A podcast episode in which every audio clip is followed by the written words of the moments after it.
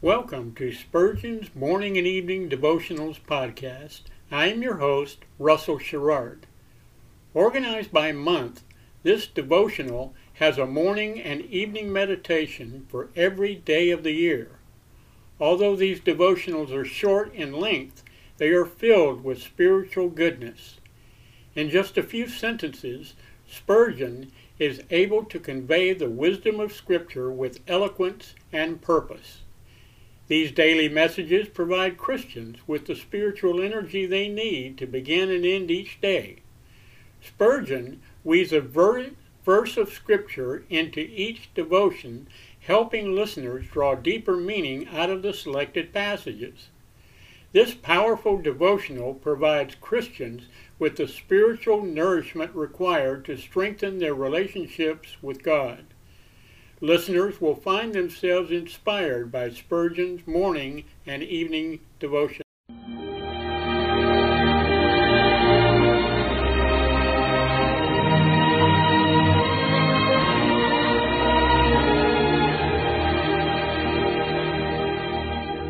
In Psalm 63, David said, My soul shall be satisfied as with marrow and fatness, and my mouth shall praise thee with joyful lips when I remember Thee upon my bed, and meditate on Thee in the night watches.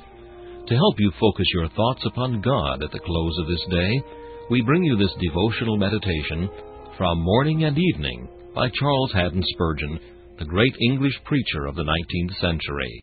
This evening's text is found in Romans chapter 8 and verse 23. Even we ourselves groan within ourselves, waiting for the adoption, to wit, the redemption of our body. This groaning is universal among the saints. To a greater or less extent, we all feel it. It is not the groan of murmuring or complaint. It is rather the note of desire than of distress. Having received an earnest, we desire the whole of our portion. We are sighing that our entire manhood, in its trinity of spirit, soul, and body, may be set free from the last vestige of the fall. We long to put off corruption, weakness, and dishonor, and to wrap ourselves in incorruption, in immortality, in glory, in the spiritual body which the Lord Jesus will bestow upon his people. We long for the manifestation of our adoption as the children of God. We groan, but it is within ourselves. It is not the hypocrite's groan, by which he would make men believe that he is a saint because he is wretched. Our sighs are sacred things, too hallowed for us to tell abroad. We keep our longings to our Lord alone. Then the Apostle says we are waiting, by which we learn that we are not to be petulant like Jonah or Elijah when they said, Let me die.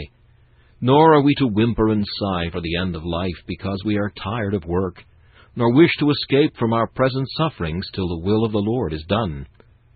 We are to groan for glorification, but we are to wait patiently for it, knowing that what the Lord appoints is best. Waiting implies being ready. We are to stand at the door, expecting the Beloved to open it and to take us away to Himself. This groaning is a test. You may judge of a man by what he groans after. Some men groan after wealth. They worship mammon. Some groan continually under the troubles of life. They are merely impatient. But the man who sighs after God, who is uneasy till he is made like Christ, that is the blessed man. May God help us to groan for the coming of the Lord and the resurrection which He will bring to us. This meditation was taken from Morning and Evening by C. H. Spurgeon. Please listen each evening at this same time for morning and evening.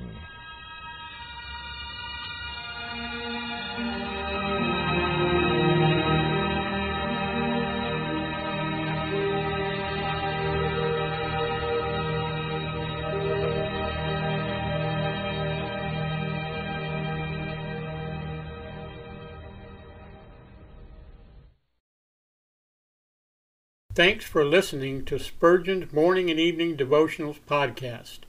If you like our podcast, please consider donating to keep us on the air and tell your friends. Spurgeon's Morning and Evening Devotionals is just one of the many books that I have published on Amazon. Go to Amazon.com and search for Russell Sherrard to see all of my books.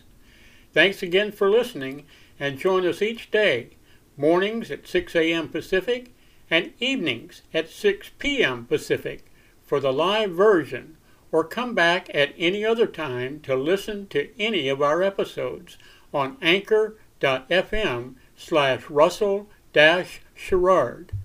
That's anchor.fm slash russell dash sherrard.